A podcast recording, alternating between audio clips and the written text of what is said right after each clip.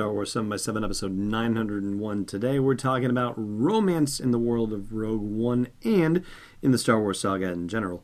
Punch it, Chewie. Hi, this is Alvin Johnson with the 501st Legion, and you're listening to Star Wars 7 by 7 the only daily Star Wars podcast.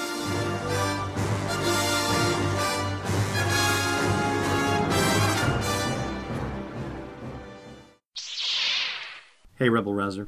Welcome to Star Wars 7 by 7 I'm your host, Allen Voivod. And in the run up to Rogue One, there were some folks who were talking about the possibility of a Jyn and Cassian romantic relationship. They certainly did seem to have a particular kind of chemistry in the trailers and teasers. That one from the trailer where she says good and he says good sounds a little bit intimate. Uh, there's that line where she says, I'm not used to people sticking around when things go bad the scene we saw on Jimmy Fallon, which is the one from Jedha, where they're hiding in the alleyway and Jyn snaps open the baton and starts whooping the stormtroopers around. And Cassian turns to help her out, but sees how awesomely effective she's being at taking out stormtrooper after stormtrooper. And he kind of looks at her and lowers his gun. And there's something that uh, you know, if this was a rom com meet cute movie, then you would say that he had his first inkling of some sort of romantic aspiration with her.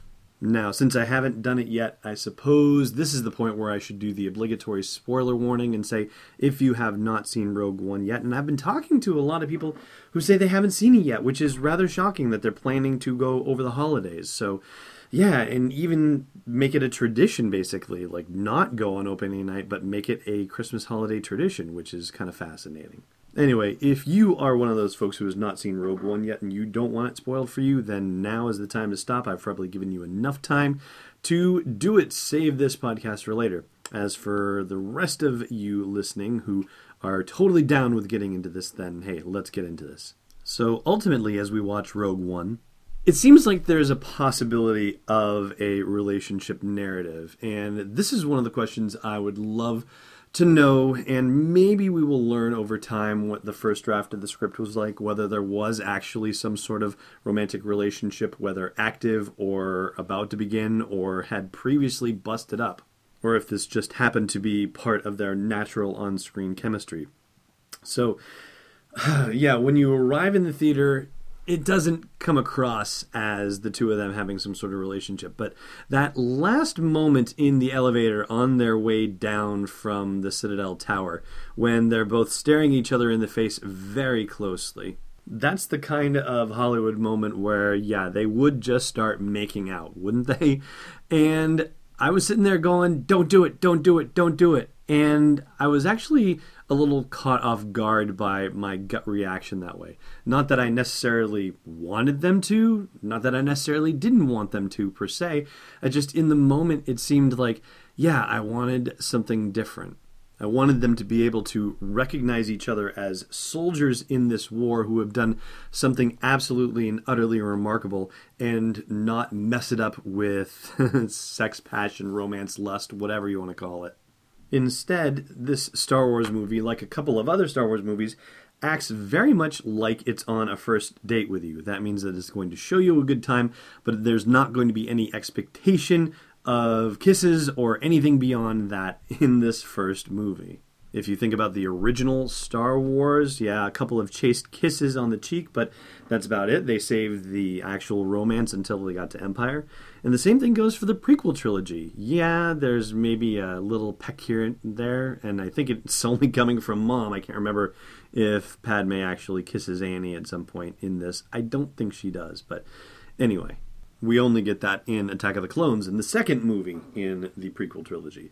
And The Force Awakens bears this out as well. There is no romantic relationship. I mean, yes, you could talk Han and Leia, but you know what? That feels like legacy in a sense. You know what I mean? Like that's walking into the thing. It's not a newly developed love scene, so I'm not really counting that. Otherwise, in The Force Awakens, we get a very warm and relieved hug between Finn and Rey. There is that moment where Finn says, You got a boyfriend, a cute boyfriend, but, you know, it's hard to tell whether he actually means something about that. You know what I mean? I can't quite tell if he is actively inquiring after her boyfriend's status to then say, Well, hey, let's go get a glass of blue milk together sometime. That all said, The Force Awakens definitely follows a strong and clearly defined trend with the other trilogies, where in the prequel trilogy and the original trilogy, the first installments, Phantom Menace and A New Hope, did not feature romantic relationships.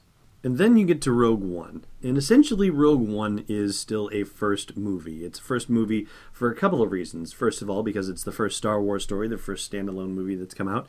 And second of all, it's the first because even if any or all of the characters survived, this would still be the first movie in which we see these characters.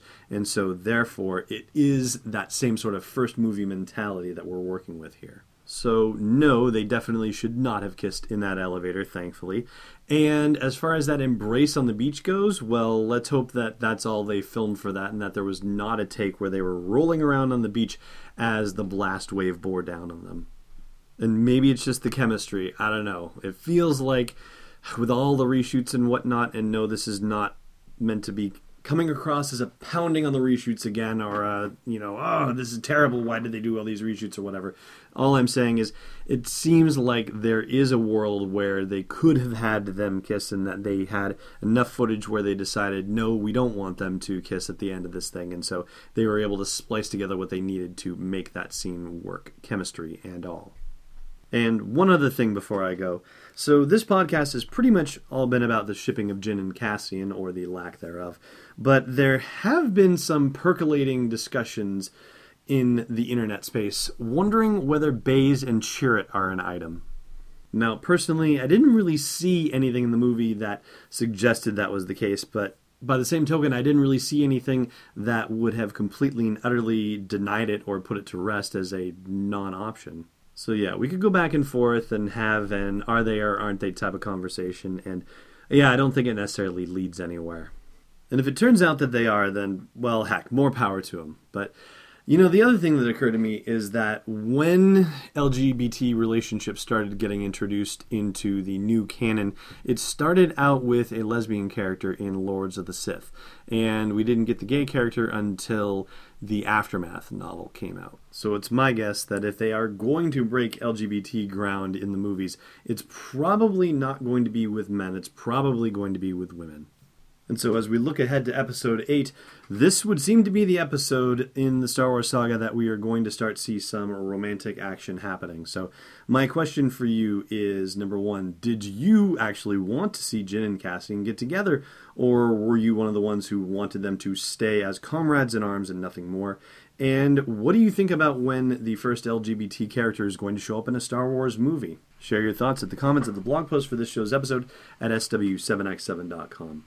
So yesterday I announced or re-announced that thing about the Rogue One commemorative gift cards courtesy of Fandango, and that's actually just part of the giveaways that I have going on leading up to Christmas. So stay tuned after the break for the other big thing that I'm giving away.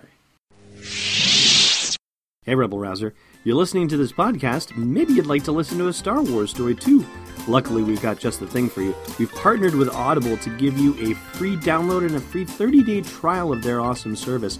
All you got to do is go to audibletrial.com slash SW7X7 to sign up and get your free download. They've got dozens of Star Wars titles, anything you want to do to explore that galaxy far, far away. One more time for you, audibletrial.com slash SW7X7. Welcome back. So, just to refresh you, seven gift cards at $25 a piece for use on Fandango, courtesy of Fandango, because of course you want to go see Rogue One again. All you have to do is leave a review of the podcast on iTunes in order to be entered to win one of these gift cards. You have to be 18 years or older and a U.S. resident and leave that review on iTunes. And if you've already left a review on iTunes for the podcast, thank you very much. And that means you are already entered to win. Now, here is the other thing, or things I should say. So, I have managed to acquire 24, yeah, count them, 24 Star Wars Battlefront posters. And these are the nice ones, the double sided ones, where you've got that stormtrooper with the flamethrower on one side, and then on the other side, you've got the Imperial Walkers bearing down on a downed rebel pilot. Those ones, super nice. So I'm throwing those into the mix as well. Now we've got 31 things that we are giving away to anybody who leaves a review of the podcast and that's on iTunes only.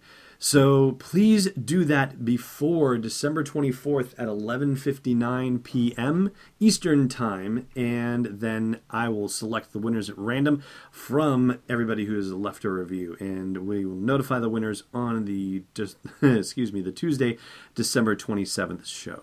So what are you waiting for? Stop listening and go leave that review and may the force be with you. Thanks for listening to another episode of Star Wars 7x7. And hey, before you test out your new robot hand, check out SW7x7.com for show notes, links, photos, videos, and more. And we'll be able to do even more with the show for you with your support at patreon.com slash SW7x7. It's not the Rebel Fleet, it's Destiny Unleashed. This podcast is not endorsed or sponsored yet by Lucasfilm Limited, Disney, or 20th Century Fox and is intended for entertainment and information purposes only. Star Wars, the Star Wars logo, all names and pictures of Star Wars characters, vehicles, and any other Star Wars related items are registered trademarks and or copyrights of Lucasfilm Limited or their respective trademark and copyright holders. May the force be with them. All original content is copyright 2016 Star Wars 7 by 7. We hope you love it.